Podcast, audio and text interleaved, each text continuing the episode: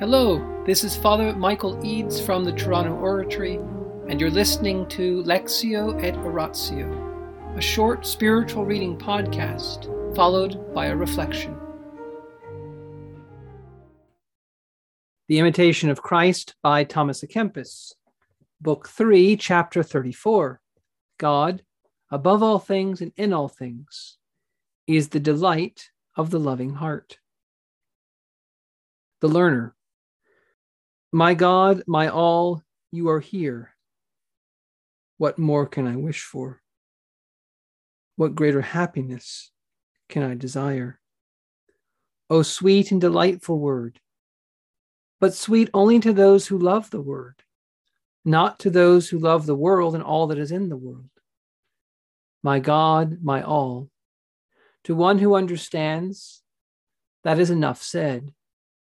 To one who loves, it is something to be said over and over again, each time with joy. When you are present, there is joy in everything.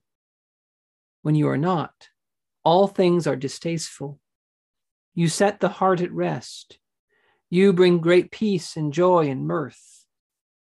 You make us think well of all and praise you in all.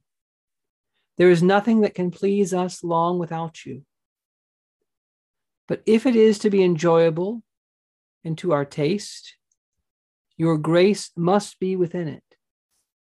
It needs to be flavored with the spice of your wisdom.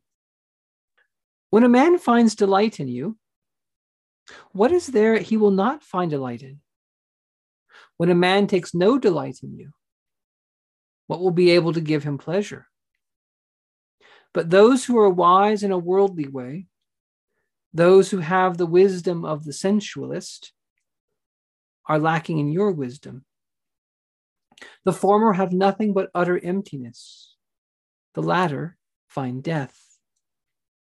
But those who are scorning worldly ways and chastening their bodily desires follow your own path. They are really wise men. They have passed from empty folly to truth, from the flesh to the spirit. For such as these, God is their keenest delight, if they do find any good in creatures. They make it an additional reason for praising their Maker.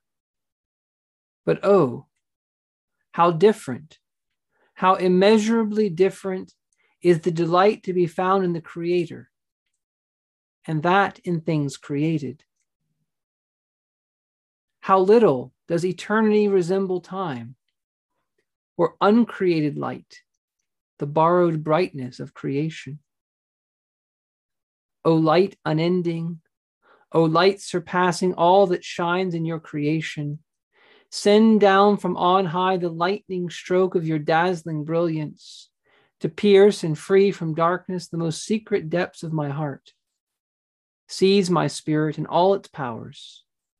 Give it your purity, your gladness, your brightness, your life, that it may cling to you in an ecstasy of joy. Ah, when will it come, that blissful and longed for hour, when the joy of your presence shall brim to overflowing the depths of my desire, and you be my all in all? Until you grant me that, my joy cannot be full. Still does the man I was, I grieve to say it, stir to life within me. He is not completely nailed to the cross, not finally and utterly dead. Still do his lusts make violent war against the spirit, making my heart the battleground of civil war, so that the kingdom of my soul may not be at peace. Arise and help me, my God. You who govern the might of the sea and calm the turbulent waves. Scatter the nations that delight in war. Let that power of yours crush them. Show them, I beg you, what mighty things you can do.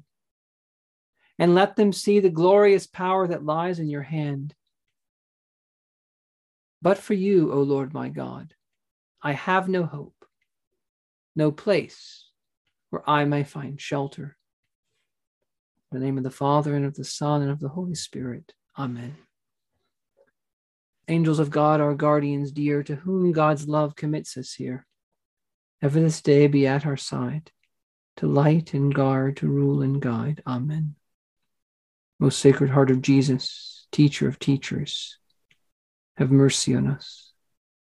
Saint Philip Neri, gentle guide of youth, mirror of the divine life, vessel of the Holy Ghost, pray for us. In the name of the Father, and the Son, and the Holy Spirit. Amen. Do we or do we not recognize in ourselves that there is a civil war going on? Not a civil war outside of us, though that may be true. Not a civil war in our families, might be true. Not a civil war in a country or a political party or school, all that might be true, or team might be true. But do we recognize there's a civil war going on in our own hearts? And I don't mean between your heart and my heart, or your heart and your husband's heart. I mean within my heart, individually, within my heart, there's a civil war going on, and in your heart, there is a battle going on. The lusts make violent war against the spirit. And lust there doesn't just mean desires for marital intimacy, desires against the sixth commandment, ninth commandment. Lust there is a more general term for desires that are out of order, desires that are disordered, desires that are excessive. There's a civil war happening in my heart and that's why I'm not perfectly at peace. And that's why you're not perfectly at peace.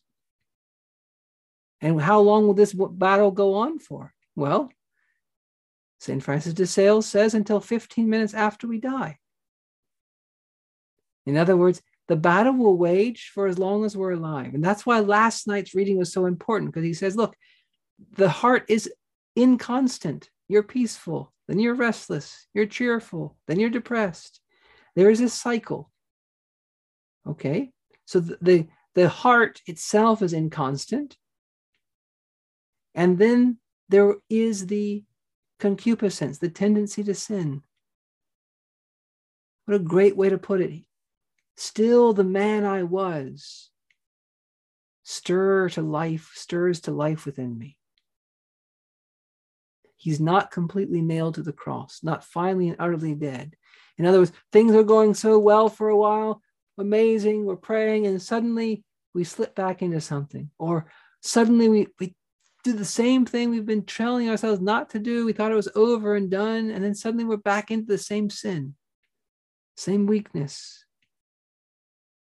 It's exactly what the chapter is talking about. The old man, the man I was, it's not completely dead. So it's true a conversion has happened. It's true that those sins are not primarily what's important anymore. But then they come back. Why? Because it's not completely dead. Because we still bear it, carry the effects of original sin. So that's part of the picture. What's the other part of the picture in this chapter?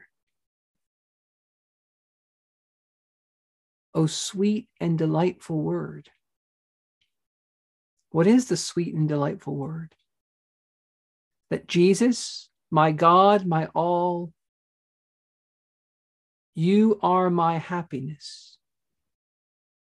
And there's no greater happiness I can desire, that I can wish for, than Him. We have to love this word, capital W. He is our God. He is my God. He is your God. He is my all. He is your all. And the love that we have for him. Where does it come from? Well, the love of God has been poured into our hearts by the Holy Spirit has been given to us. Romans 5 5.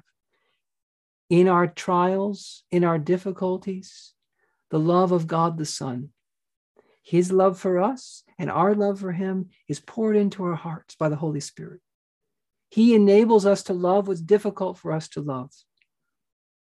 And so we cannot measure our capacity by our weakness. Because there's a civil war going on, we cannot let the feeling of the old man discourage us. Because our ability to love the word, our ability to become holy is infused, it's poured into our hearts. So if we just look at our ability, our powers, our strength, then we will be discouraged. But we're not left to our strength alone. This love is poured into our hearts. It's a gift. It's infused so that we can do what we can't normally do. It'd be like a, a monkey thinking that he can never fly. Well, he can't fly. But if he were somehow given wings, if he were somehow elevated, then he could be able to do somehow what he can't normally do. And we have been given wings, wings to fly up to God, the wings of faith, the wings of love, And because that love is in our heart, we're restless. Why? Because that love that's in us for Jesus will only be satisfied in heaven. There is a longing that is built into that love, a dynamism, a movement, an impulse.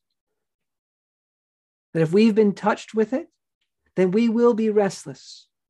And the restlessness is not just because of original sin, it's not just because of concupiscence, it's a restlessness within our love because we don't yet possess the one we love. And we don't yet possess through that one we love, the Word, the Son, Jesus Christ, his Father. But in heaven, we will. We will possess and be possessed. We will love and be loved and no tear will ever come out of our eyes again.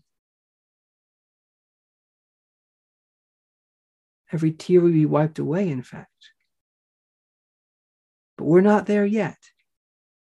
But how are we going to get there? By battling, by not giving up. And you say it's difficult, Father. It is difficult. But we have someone greater than King David we have someone greater than any military victor of the history of the world, better than Alexander the Great and Robert E. Lee and every general, great general combined. Because we have in Christ someone who can't be defeated. As long as we don't give up, as long as we keep our eyes on him, we're going to win. We're going to become holy. We're going to get to heaven. In the name of the Father, and the Son, and the Holy Spirit. Amen.